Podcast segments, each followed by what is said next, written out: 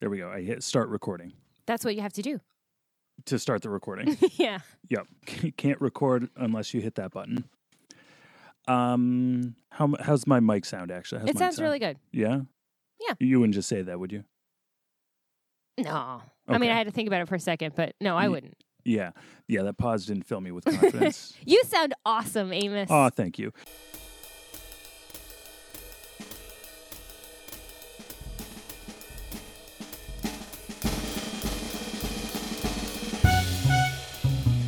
Hey, uh, welcome to uh, Tell Me Why I'm Wrong, the internet's favorite podcast about why Amos and Sophie are wrong. I'm Amos, one of your co-hosts. I'm Sophie. I'm the other one.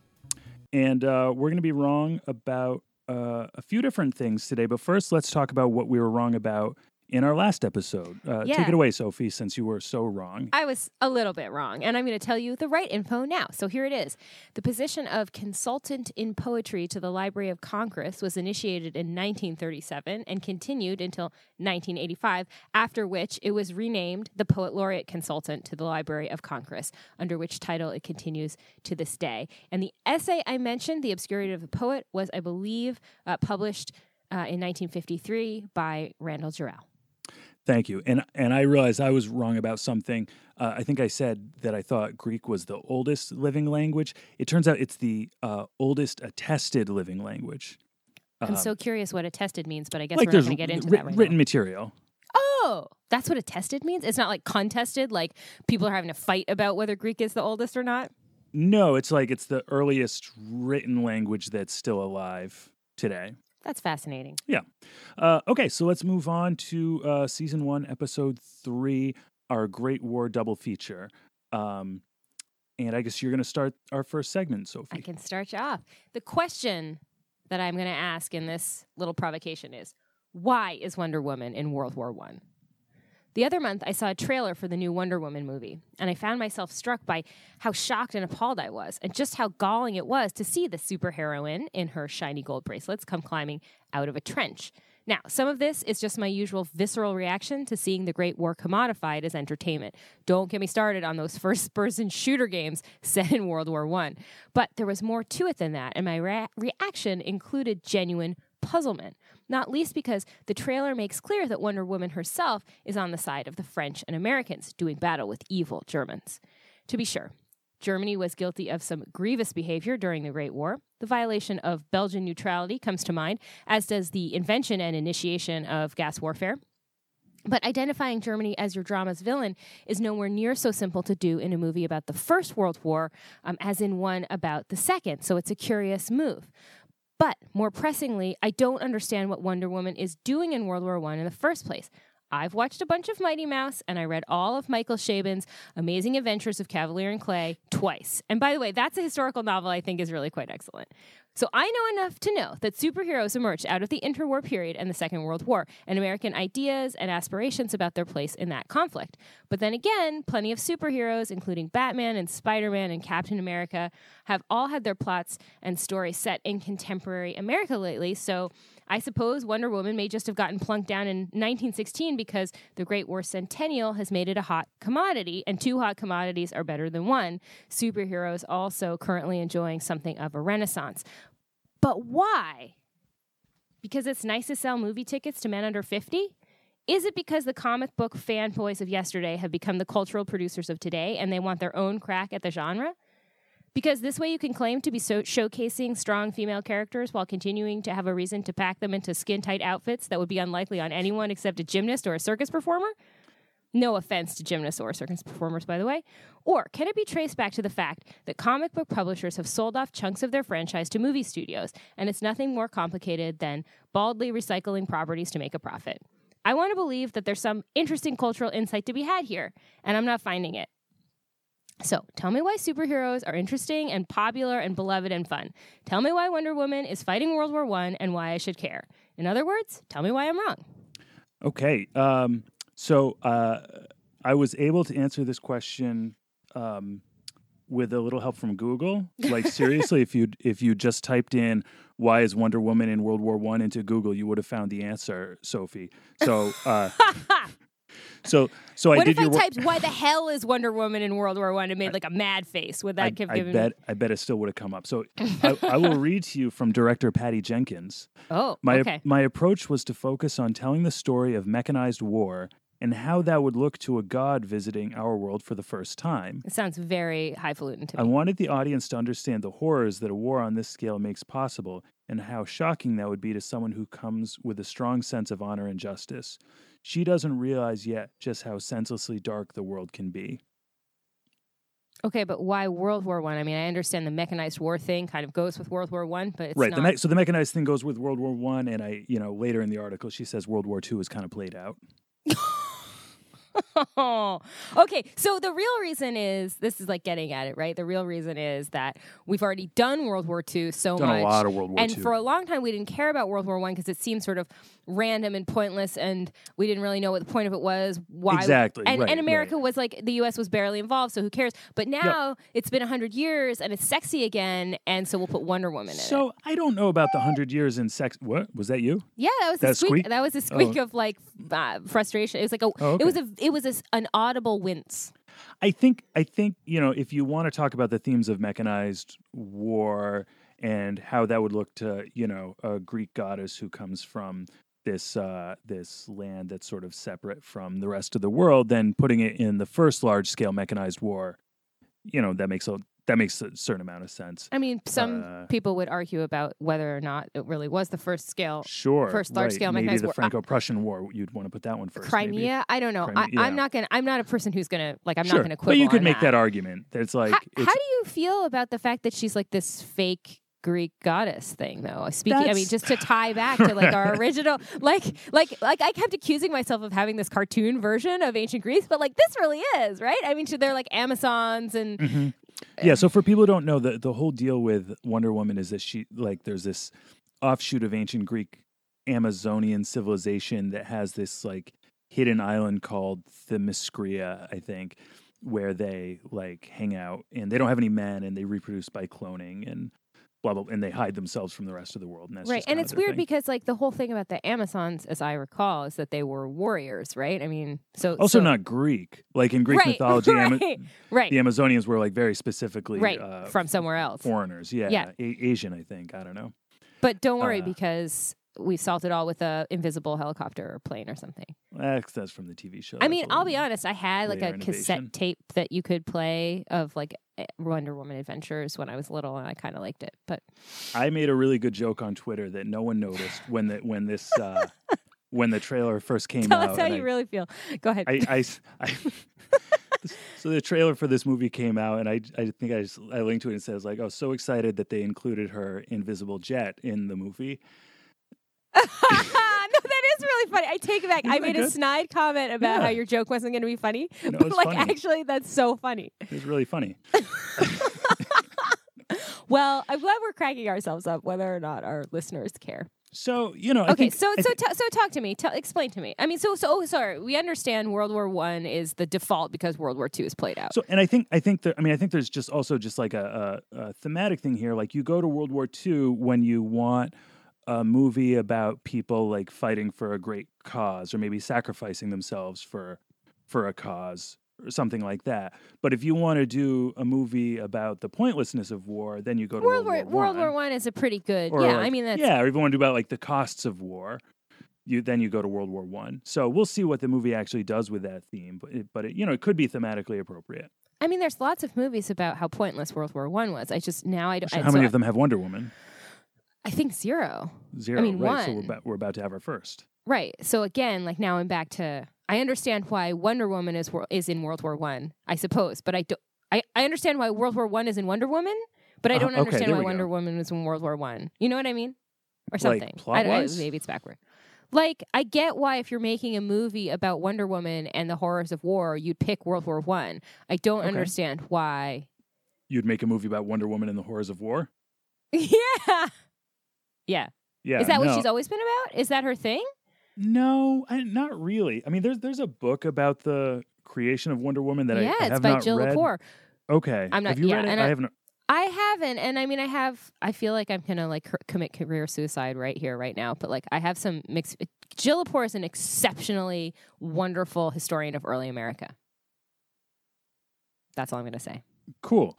Um, World, but, but Wonder Woman was not invented in early No, America. she was, she was invented, I don't know, I think in the forties and... Yeah, when all the rest of them were. The guy, yeah. Just like you know, Michael Chabon says. Not all the rest of them, like gold, Golden Age. Okay. So, so, so a little comics history. Golden Age yeah, was like from the invention of Superman through probably late forties, mm-hmm. and that saw the creation of uh, your your um, big uh, D C heroes like Wonder Woman, Batman, Superman, Green Lantern, The Flash, and on the Marvel side, it saw the creation of Captain America, uh, Namor the Submariner, and the original well, Human Torch. The Submariner, oh, he's the, the Prince of Atlantis. Um, okay. Not Aquaman, the other one. Um, and then comics sort not of died. The, okay, sure. All right. Comics sort of died out in the fifties um, for a couple of reasons. Not the least of them was um, like a real uh, censorship campaign. Uh, because it's got to be how... the late fifties, right? Though, because my mom was like really into comics. Comic so books. Earlier in the fifties, there was they they there was like a comics code, but superhero stuff basically died out, and you had a bunch of like romance and um, maybe westerns. Definitely a lot of romance books. Before that, there was a lot of like a lot of horror books. Maybe in the early fifties, before the um, censorship campaign. But there was this big uh, moral panic about how comic books were corrupting the youth. Is it because their clothes were too tight and they always wear their underpants on top? I think it was because they were gay. What? Oh, okay, sure, sure, yeah, yeah, yeah. Okay. First, um, first, I first I was like, what? And then I was like, oh yeah, okay, right, obviously. Right, yeah. You're like, oh no, that actually makes a lot of sense. um, which right. Incidentally is why there's Alfred, um, Batman's butler, so that um, it's not just Batman and Robin living together. Like, if you have three guys, then it's cool. But if you just have two, then it's a little gay. Have you read The Amazing Adventures of Cavalier and Clay? No, I, I looked at it, but I, I didn't like the art. So if it's I'm going to really... read a comic book, then I want to I want good good pictures. It doesn't have any pictures. I, yep, yep. It's a novel. Right. Yeah. But it's really so good. So it's like a, like a comic book they haven't finished. It's about all of these things. And actually, there are comic books in them, like tons. They're just described really beautifully yeah. instead of drawn. I think you would like it. So I think then, you would the, like it a lot. Then the Silver Age of ca- comics started in, well, let's say, nineteen sixty-one with the creation of the Fantastic Four by Marvel. And that's where you get your uh, your Avengers, your X-Men, your Spider-Mans. Um, Wait, Spider-Man was until then? Spider-Man came out in sixty-two, I think. I didn't, so I didn't know any of this. Yeah, so there's sort of two two eras where like a lot of classic characters were created. The, the thirties and forties, the Golden Age, and then the early to mid sixties is the kind of Silver Age stuff. Well, and the Silver Age like kind of extends into the early seventies. New shiny metal age, right? Yeah. I mean, so after the Silver sort of Age, there revived. Is a Bronze Age. Are you kidding? The, no, people talk about sort of like seventies, eighties, and then okay. the nineties is the Holofoil Age. Um, I don't even know what that is. It's it's a little bit of a joke, which I won't even bother to explain. Nerd, nerds, nineties nerds know what I'm talking about, though. Okay. Um, anyway, so all this is to say that comics have a long and glorious history, and why am I talking about this? I forget. Because I want to know why they're fun and why people love them, and why are they so hot right now? So I think there's uh, there's a lot to love about them. You know, we we talked a little bit about. Did we talk about? Did we talk about Wagner? Did we mention him and the idea of we like did. combining different yeah. uh, media together? So yeah. you look at comics as a combination of written words and pictures in a, um, you know, in a sequence. So you're you're combining different uh, types of art, like mm-hmm. language and pictures, and that can be kind of powerful. That's totally powerful. I can think of lots of things that do that that are really cool, and some of them are comics, and some of them are not. But okay, sure. yeah. And I won't argue that like all comics are great because uh, they're not. But, but why are um, superheroes great? Why are superheroes great? Uh, uh, um, I don't know. I mean, they they they give you a, uh, a venue for telling particular kinds of stories. I mean, superhero stories aren't great for every kind of story, right. but but you can tell stories about things like what it means to be good. Mm-hmm. Um, like, you know, all sorts of moral and ethical questions really easily. Um, st- you can tell, you know, a lot of comics, you know, especially, let's say a lot, especially about the the the Marvel characters, they're about people who are flawed, mm-hmm. but don't let that stop them from doing the right thing. Mm-hmm. So there's a there's uh yeah, I would say there's a there's a lot of sort of moral and ethical stuff that that they're pretty good at, at getting at. And there's also just the sort of power power fantasy side of things. Sure. That uh that's um definitely a, a, a big deal. You know, people like to talk about, especially with the, the D C characters like Batman, Superman, Wonder Woman, how they're sort of the equivalent of of myths today, myth, mythical sort of heroes. They're not so much, uh, those sorts of characters aren't so much real people. They're, they're archetypes. Really, yeah, and really sort of like uh, gods. Um, like they don't really have flaws, uh, and that's sort of part of what they're about. And that, you know, people talk about, we have like some some need for stories like that. I'm not sure I agree because I've never been a big fan of of the D C characters. I Wait, which ones are the D C ones? Batman, Superman, oh, okay. Wonder Woman. Okay, so all right, so this is getting really interesting now. Not recently, but the last time we talked about this, you had a really good explanation for why. For a kind of commercial reason that, uh, or economic reason, sure. Why, like these why movies, the movies are, are like big. There's like a yeah. billion mo- like there's a movie like a superhero movie every hot second. So I and don't remember what I said before, but I the, do. I mean, okay. you, you said that so D C and Marvel and I guess some other kind of publishers had started selling off chunks of their properties, and so we're like, here, like for this much amount of money, you can have the rights to this character or these mm-hmm. this little stable of characters, and so um, that's a really good way to, if you can get people to come come see the movies anyway, and that's another question is like, why do right. people continue to see these movies? But um, like, yeah, so th- Mar- then you can Marvel make a bunch had of money. To do that. They they almost went bankrupt following the holofoil age and the, the, the excesses of that time. Why uh, was it? I, so I want to know. What, okay, what? so so they, there was this huge speculative boom in the nineties where um, comics publishers would start new titles and print a gazillion copies of the number one issue mm. and sell them all because everyone knew that first issues of comics would get oh, really right. valuable. Sure. So then they started doing like, Uh, special edition fiftieth issues of runs where they would put like holograms on the cover and foil stamped, embossed, laser cut. Um, so it's all for kind of like a collector's. Exactly. And of mm-hmm. course, everyone bought them assuming that they would appreciate in value. But and, they and didn't. Now, no, no, none of them of did because they, they printed millions and millions of copies. And, right? and like they only, right. And they only and no made one, like one issue of like Buttock Man or something. And then some of them, yeah. That was really true for, for Image. They would just launch these new titles. And and like Image, interesting, interesting company. They would fill the comics with splash pages. So that's where like two whole pages are one image. Sure. Yeah. Uh, like art, the artists and writers would do that. They were usually the same person at Image. That they would mm. have one person writing and doing the art, um, specifically so they could sell the original art for thousands of dollars. Mm. They would, you know, they were writing their own book, so they 'd get paid for writing the book, and then they could also sell the the original art uh, and make a killing. So anyway, so so Marvel got caught up in all this nonsense. Ended up uh, going. I, uh, I think they did go bankrupt actually. So they, they ended up selling film rights to some of their characters like X-Men and Spider-Man. Later, they sold the whole company uh, to Disney. So Disney now owns Marvel, and they have oh. since, I think, two thousand nine. Uh, so Disney owns them outright. This is uh, making more sense now. Warner Brothers bought D C a long time ago. I'm not sure when, but I would say seventies or eighties.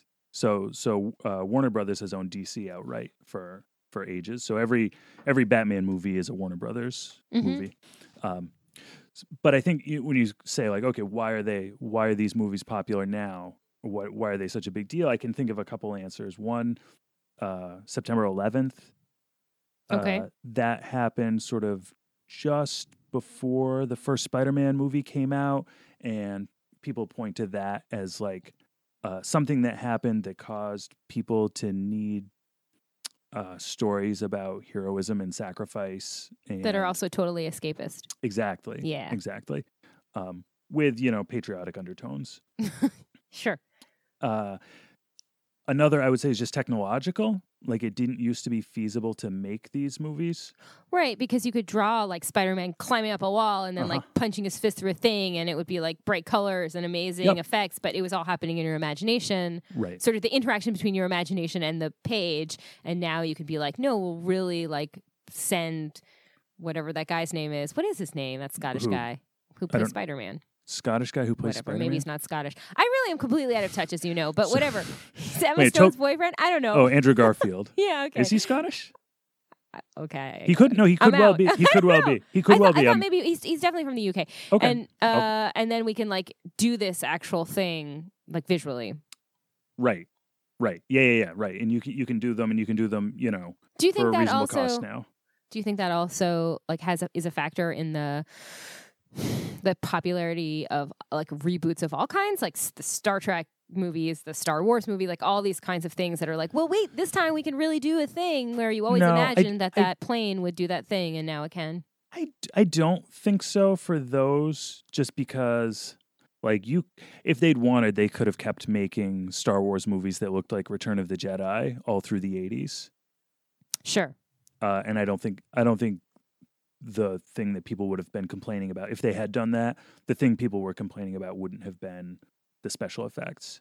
Would it have been like the clunky dialogue and the yeah, lack right. of sense? Exactly. Careful though, careful. I'm gonna let that. I'm gonna let that one slide. I'm not a hater. I just. Okay. I, I'll, I'll say just as a sidebar that like I recently rewatched um, with some other folks. So I, to be fair, I was sort of in and out of the room, but um, uh, I think A New Hope, and um, it was sort of after the.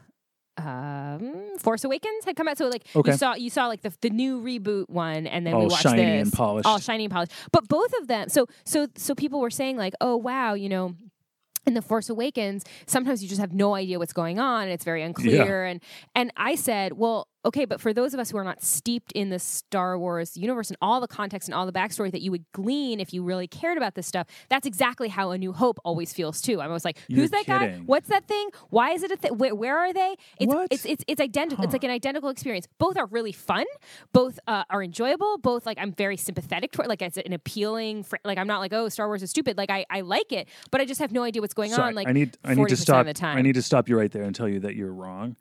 Um, you're you're about what about the fact about, that I don't know what's going on? Yeah, I, I yeah. promise no, you, you def- I don't. You definitely, you definitely do. No, no I don't. Wow, no, I never that's... even know if they're inside or outside. I'm like, they landed on a thing. Is it a planet? Are they like in the hold of a ship? I have no in idea. Star Wars. Yeah. That's that's really interesting because yeah. Star and Wars. And I like to... them. I'm not angry about not knowing. I just don't know. To me, Star Wars. I mean, it, it it sort of it drops you in the deep end a little bit, but that's sort of part of the. Part of the the wonder is that you like it drops you into this world, and you can tell that there's more going on, and there's like little little bits. You, you know, it feels like there's a world going on outside the frame. Mm-hmm. Um, but it tells you absolutely everything you need to know to make sense of the story, and everything that you don't understand is just like, a, oh, I wonder what's going on with that. That's that's always been my experience. That's with it. so and interesting. Whereas The Force Awakens is just a, an incoherent mush of garbage and gibberish. No, that, I really that looks liked really it. pretty, very it look, pretty. It's fabulous. Very pretty. And there's some mush really... of garbage and gibberish. Uh, okay, well, I find them identical in the sense of sort of like not knowing what's going on, but enjoying myself. Fascinating. Um, and I also think The Force Awakens is great and has some really important things to say and do, some interventions it, to it, make into that world that I think not. are really yeah. It does not. Oh, oh, oh, interventions. Oh, yeah, sure. Yeah. No, I'll give it that. Like, like in terms of representation. Whole, well, yeah, and also they blew up that whole Death Star, and there were people on it. And I always thought that. I was like, okay, heroes, but like those are people. I know that they're wearing like weird suits where yeah, they look like a that, Honda or something. But that was, I mean, Kevin Smith covered that in in Clerks in like nineteen ninety or whatever. Like but that discussion has been had. Well. Okay. I'm not sure so, that like there's a, cr- a Clerks... Force Awakens crossover that like really is meaningful, but I, whatever. Anyway, back to the superhero. So you don't think that these two things have anything to do with each other? I, I don't think so. I, I do think that there's there's something going on with movies now that is is sort of the third thing I was going to get to with with superhero movies and why they're so big right now, is that they're they're for uh, for reasons about how the the movie market is working now. There's a real pressure for. You know, it's it's turned into a system where, where mid-budget movies don't do very well. Uh, mm-hmm. Small movies can do well, mm-hmm. and really big movies can do well, but but there's not a lot of space for mid-budget movies. Mm-hmm. Uh, and if you're making big movies, you really want to be sure that they're going to be successful. And one way to do that is to do um, to have a franchise, right? Uh, and I think that's why um, why Disney paid billions of dollars for Lucasfilm to get the rights to Star Wars. Well, in so some ways, it's like making a television series, like Force Awakens, right? So so mean. I really I protest that. I mm, object. Noted. You're wrong. Noted. But but so, right, it's like so, it's like making T V shows. It's like you can be like to be continued at the end, and like oh, just just watch the next episode. Right. And in comic comic book stories are tailor made for this because that's right, been the course, model of exactly, and that's the model that comics have been working on for sixty years, seventy. That years. Makes sense. Can I ask another question? Yeah. So okay, and this is now. I'm not expecting you to know the answer to this, but uh, okay. does this incoherence and big budget sort of like strategy, does this have anything also to do with the fact that like movies are now like eighty-five percent completely impossible to follow fight scenes? Yeah, right. So, so you're um, like, I don't even know who's punching who, where they are, how, why they're doing it. It has nothing to do with the plot. It hasn't advanced anything. How how hard is it to? I mean, part of that is just bad movie making. Yeah, like you can have you can have action scenes that tell a story. Sure. And if you you know, I, I recommend anyone who hasn't seen it should go watch Mad Max Fury Road right now.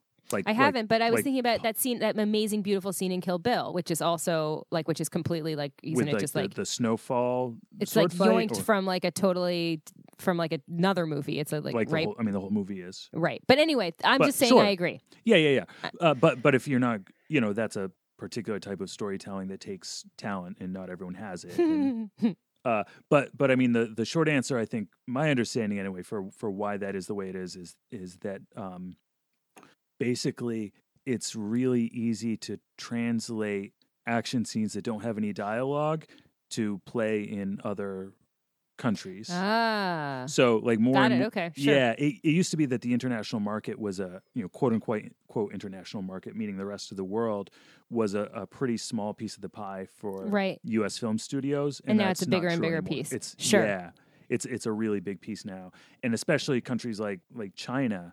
Which were right. never used to be any sort of a big deal, and, and now they are. And you know, I think um, translating subtle dialogue is hard, um, and translating things blowing up is very easy.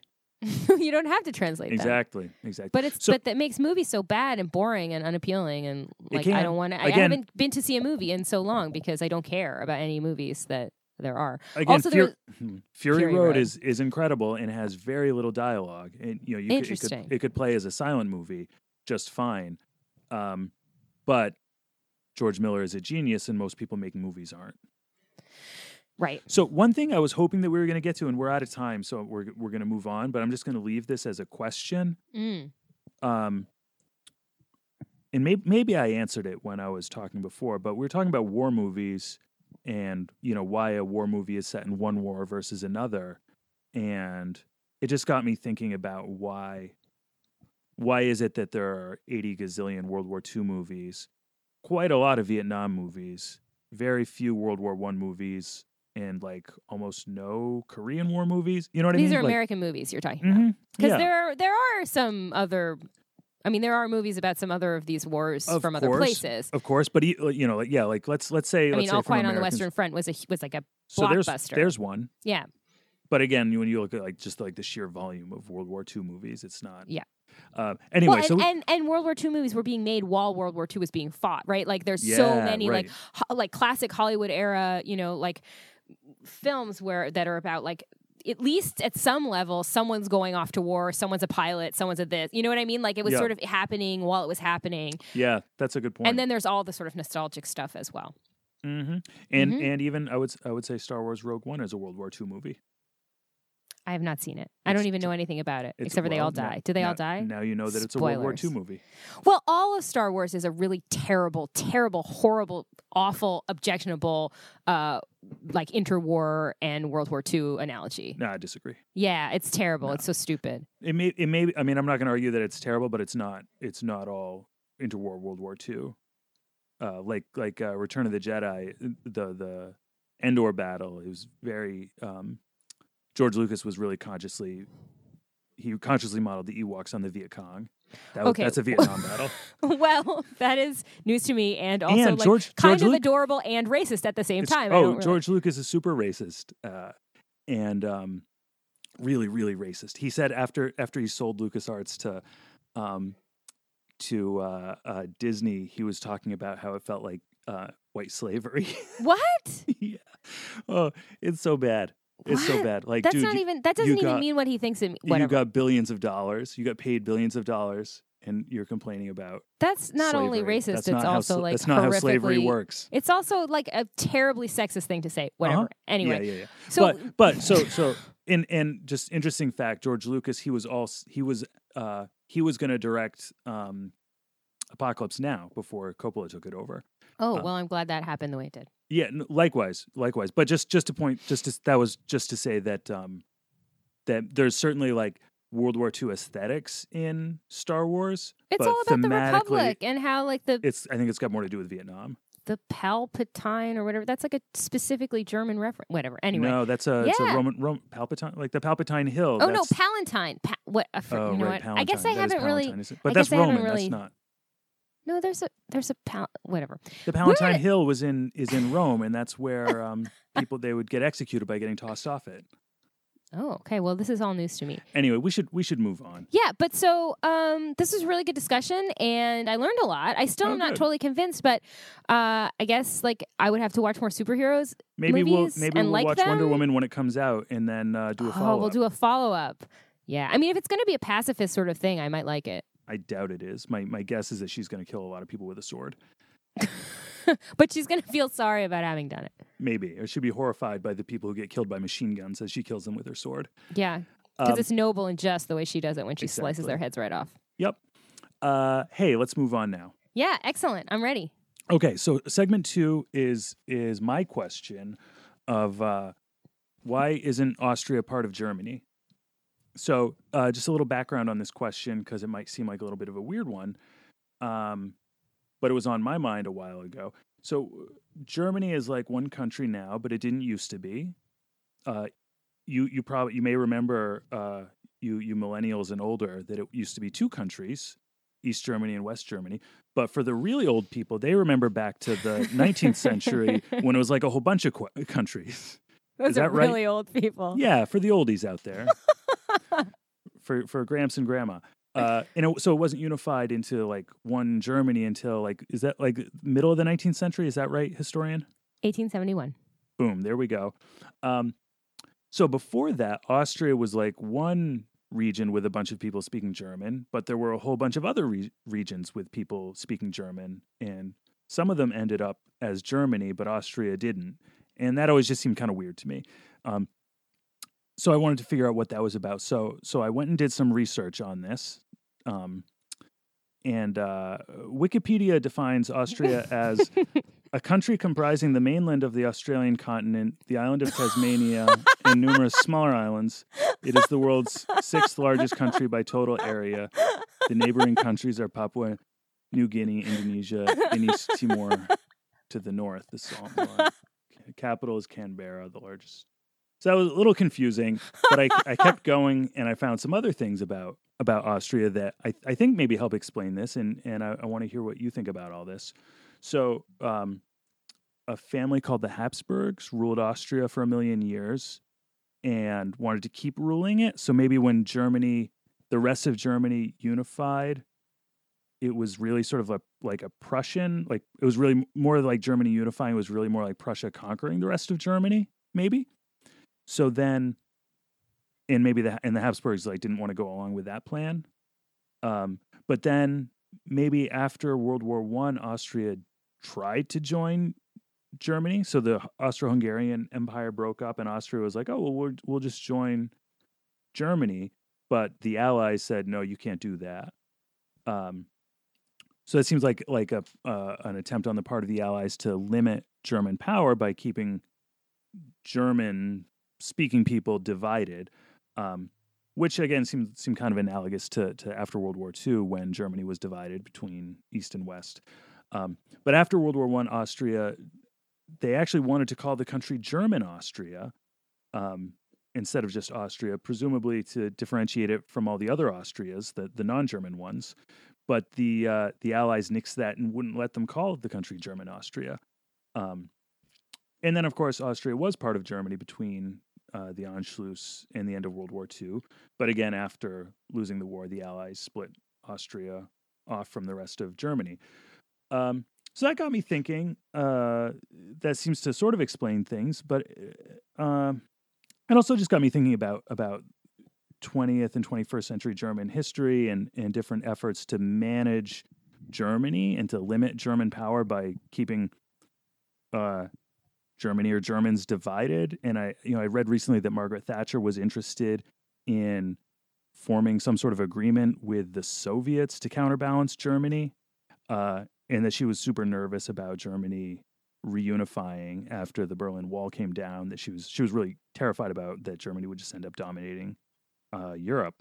Uh, and so maybe maybe we can look at the E U now as a as a way of um, managing Germany by linking its fate with the rest of Europe's um, through uh, the euro and common markets and whatnot. Uh, so anyway, I, t- tell me tell me if I'm wrong here, and tell me why I'm wrong. Well, so I think that you've got some broad contours that are not wrong at all. Okay, great. Um, but I would say that if your question is why is Austria not part of Germany, um, I would say that there are like six six different answers that yeah. I could give you, right? There's the nineteen forty-five answer, which is a little bit different. I would I would say it's a little bit different than the one that you've uh, that you've described, but but pretty close. There's the nineteen eighteen answer, the eighteen seventy-one answer, the eighteen sixty-seven answer, and the Ooh. eighteen oh four answer. That's the very minimum. Um, but I think that the other question that we really want to ask that seems to be, and, and I can answer, you know, we could we could talk about those too. Um, and I can clarify some of the things that you brought up, not about Tasmania, which that was hilarious. Is it mm, really, that's really what it says on Wikipedia for real? No, that, no I mean, okay. that, that's, that's honestly, that's just for people who didn't catch that. That's actually the article for Australia. Okay. Yeah.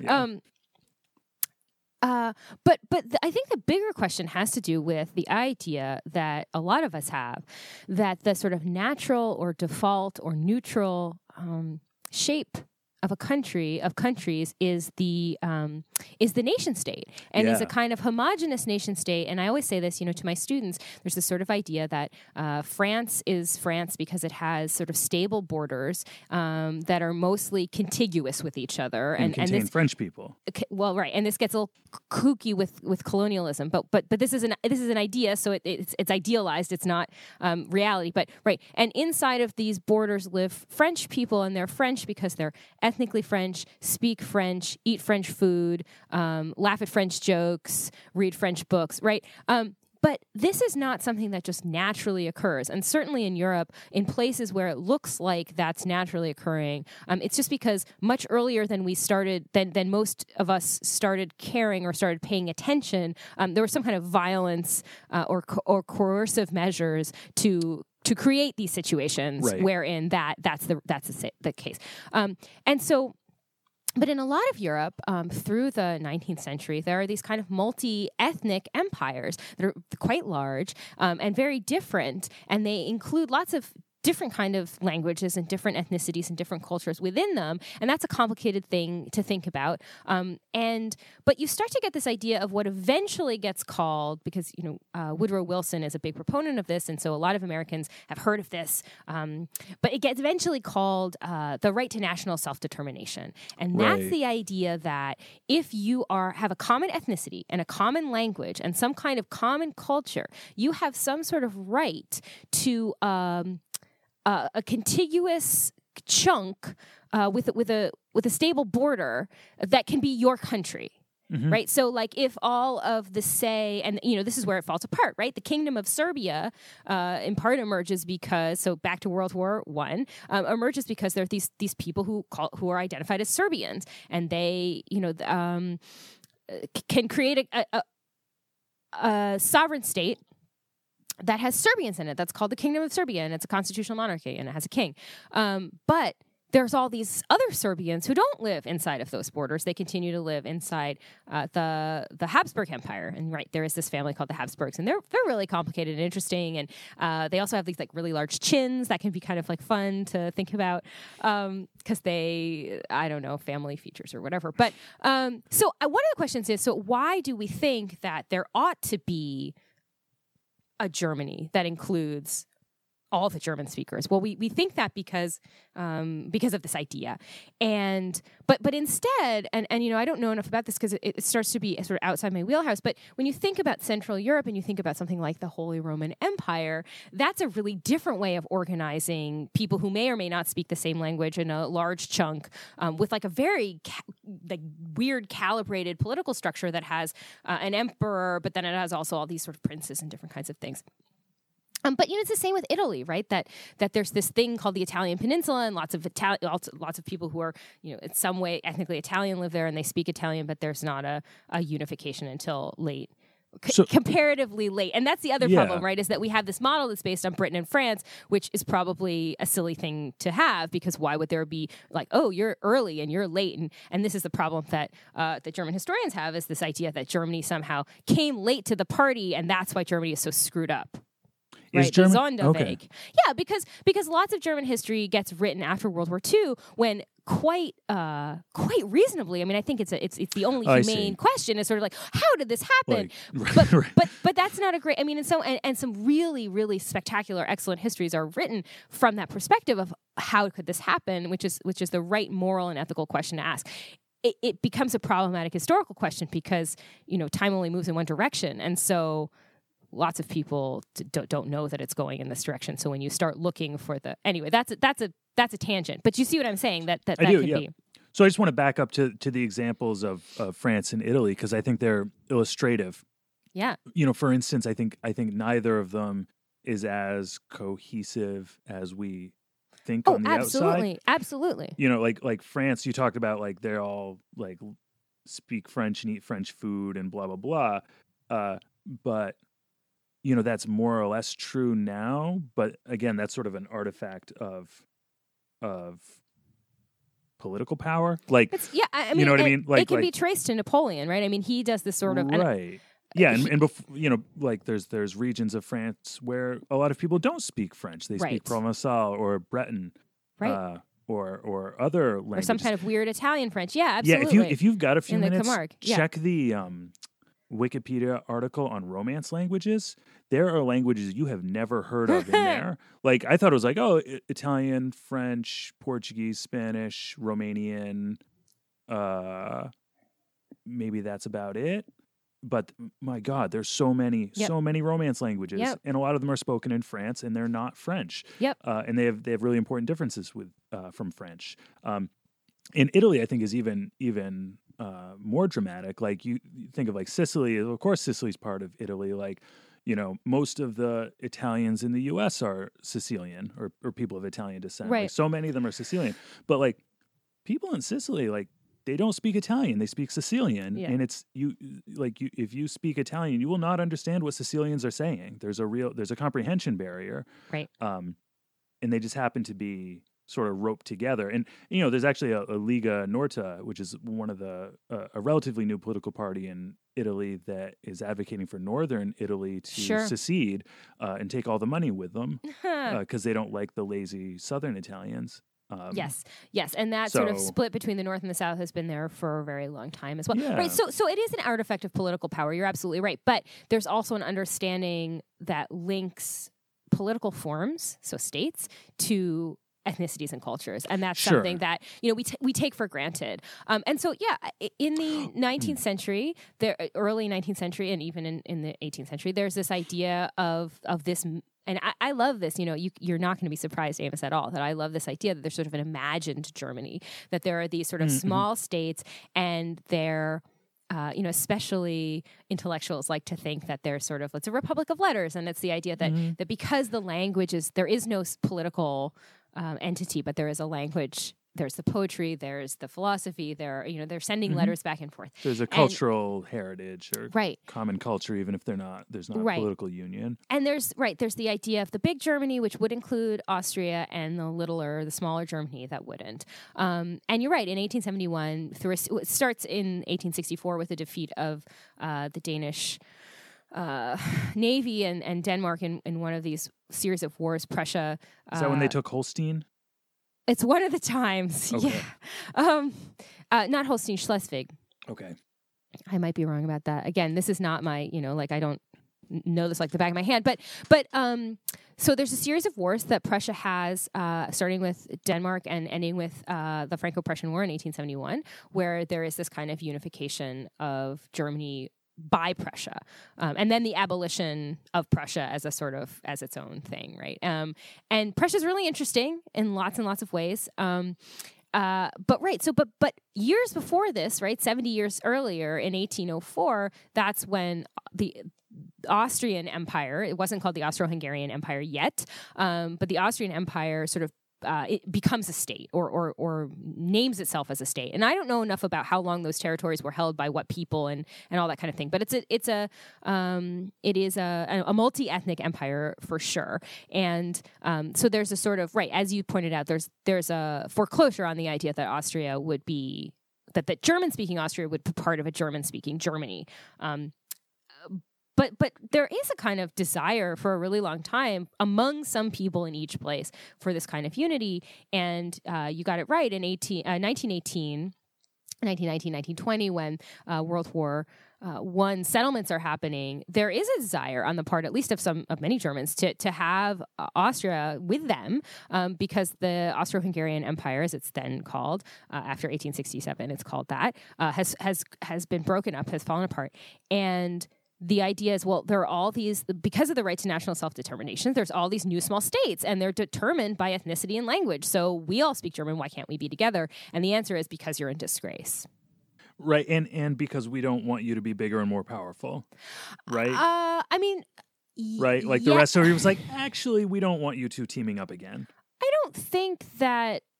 I mean, again, I'm not a diplomatic historian, but uh, given the the utter shambles that uh, that Germany is in at that point, and given the uh, intensely uh, punitive reparations and other kind of punishments that are being levied on Germany, uh, particularly the war guilt, which basically says you mm-hmm. started World War One. Um, I don't think that that's necessarily that we're afraid that Germany is going to sort of.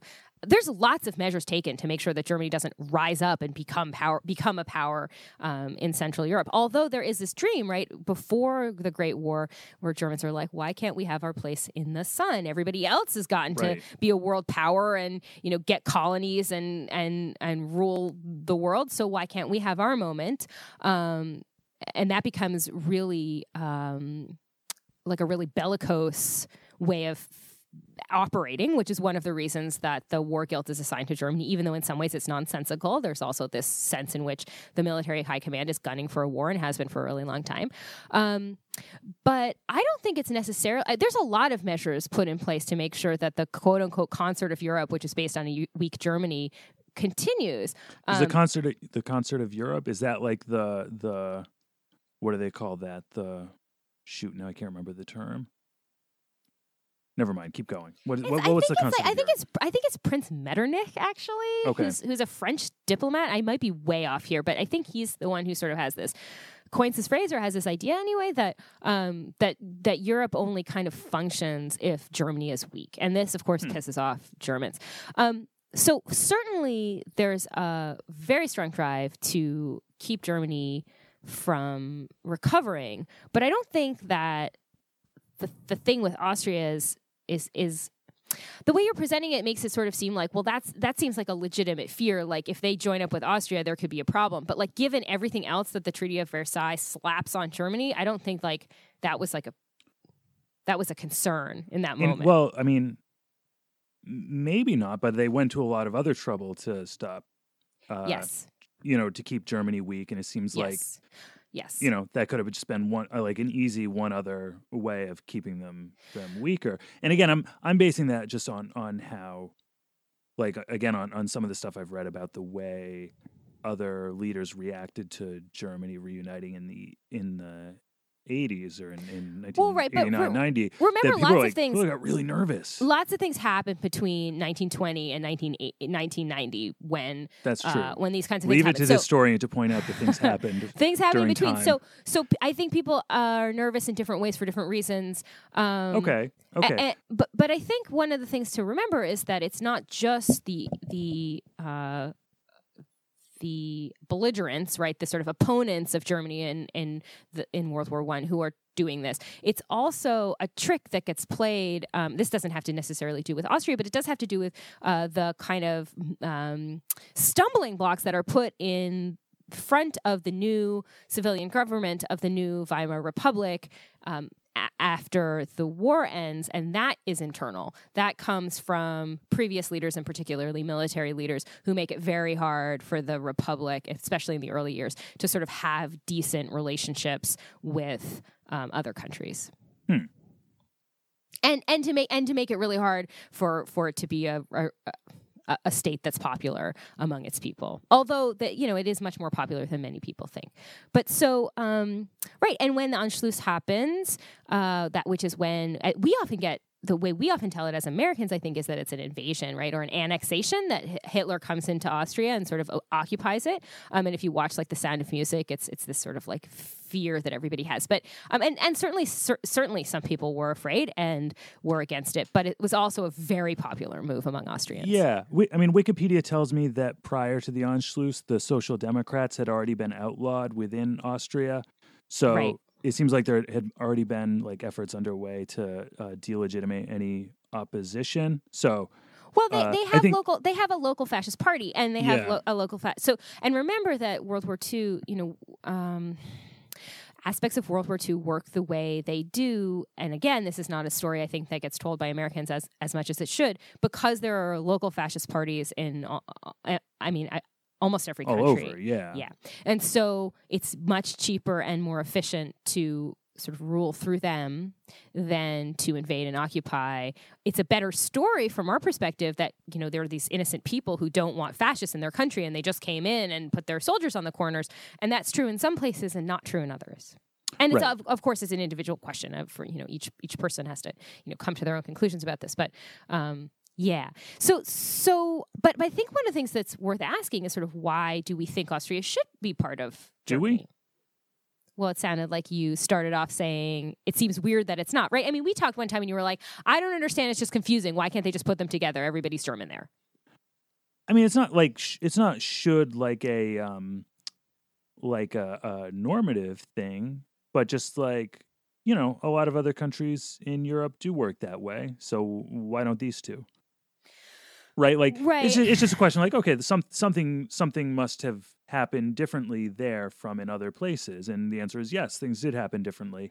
They happen. You know, I don't think it's necessarily like a, nor- a normative issue. They happen differently, or or another way to think about it is they happen not so differently, but at a different time. Sure. Mm-hmm. Okay. Right. Um, I mean, West German, West Western Europe appears um, before oh, yeah, before yeah, yeah. the hmm. advent of sort of like major. Um, immigration, um, Western Europe appears more culturally or ethnically or linguistically homogenous than Central and Eastern Europe, but mm-hmm. that's not natural. That ha- that happens for reasons, um, because it is seen as desirable, and so political and military things happen to achieve that um, in a right. different way than happens in the in the in the East. Yeah, yeah, yeah, and and um, I, I I can't believe it just it just occurred to me now that that. The person we need to talk about, I think, if we're talking about like why things are different in the East versus the West, and that's that's uh, our old pal Charlemagne. Sure. So, so right, so maybe I don't know. You probably know this better than Charles I do, the Hammer, right? No, Charles the Hammer was his grandfather. Oh shit. Okay. But Charlemagne, you know. He, so wait, Charlemagne is what? Charles the Great? I'm trying to do just Charlemagne. Why do you need to give him a different name? Because doesn't Charl mean something and Maine mean something? Yeah, I mean, I think Char- I think it'd be like Charles Magnus. I think. Oh, okay. Yes, I think it would be okay, Char- good. Charles All right, the good. Great, I, th- I think. Um, but right, so he, so he, he was like the king of the Franks, yep. and he conquered a, a big chunk of modern France and a big chunk of modern Germany. And when he died, he gave the western half to one son and the eastern half to another son. The West and the, the the sort of the western half became France, and that line always gave the whole kingdom to the oldest son, whereas the eastern half had the tradition of splitting the kingdom among the sons. Mm-hmm. So, so the eastern, the German half ended up split up into all these tiny little principalities, whereas the western half ended up more centralized.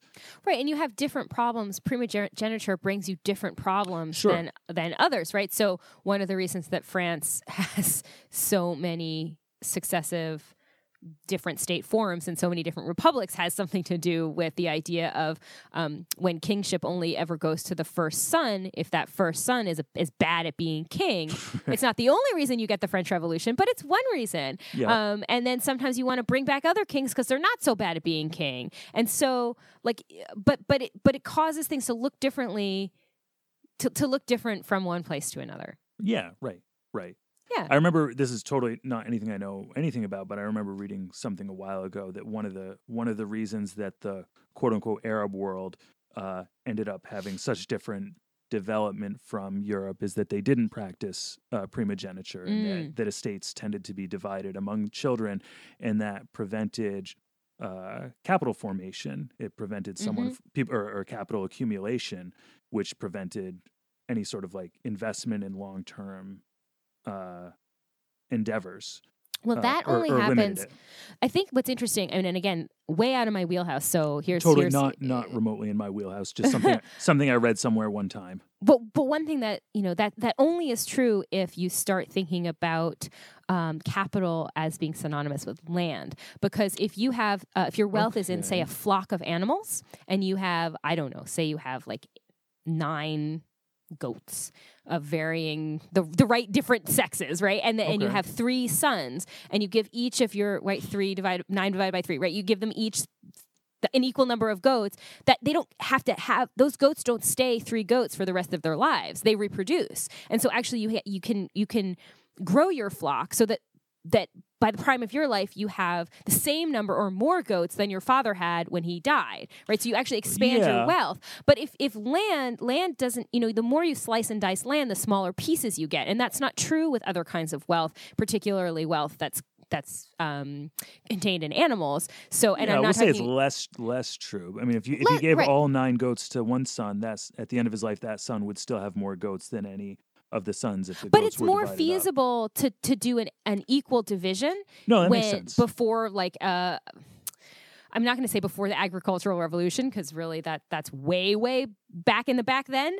But when there's more diverse kinds of ways, and obviously you need land to graze your your mm. your goats on. But but maybe there's different laws about grazing lands and all these kinds of things, and so these things change as people get more and more attached to. Um, to land, not just for farming, but also for other purposes, like having lots of serfs and vassals that you can um, rely on to fight wars with you um, and grow food for you. And um, now we're back to all that kind of stuff.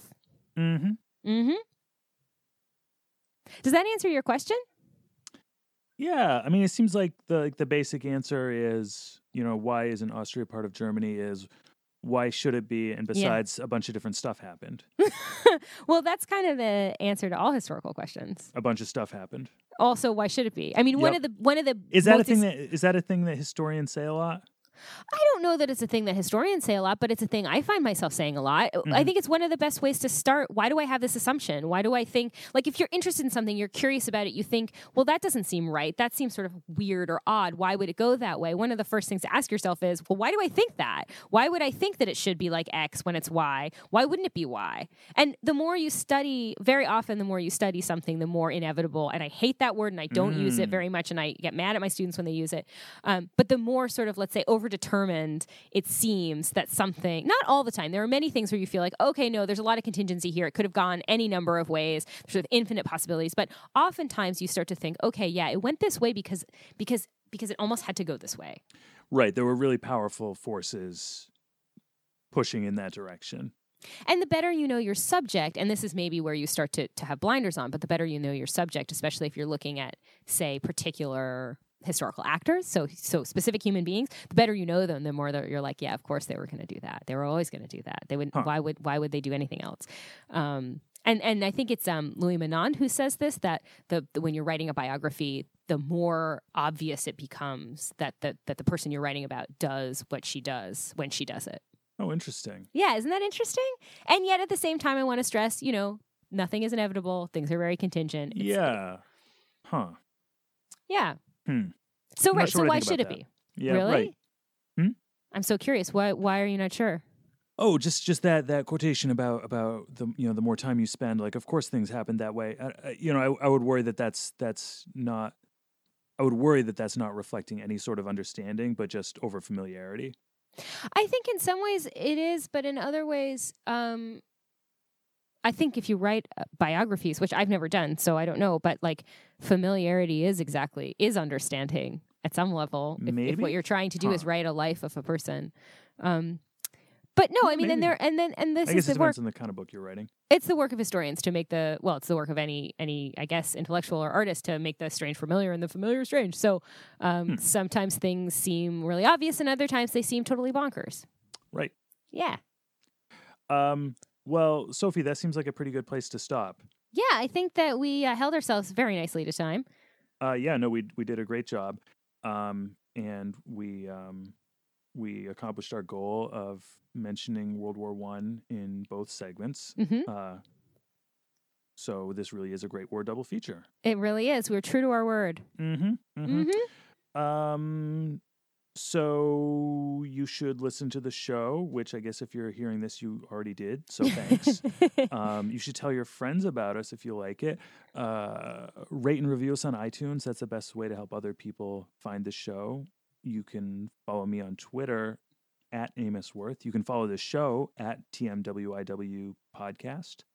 You can check out the show notes at our website, tmwiw.net slash S1E3.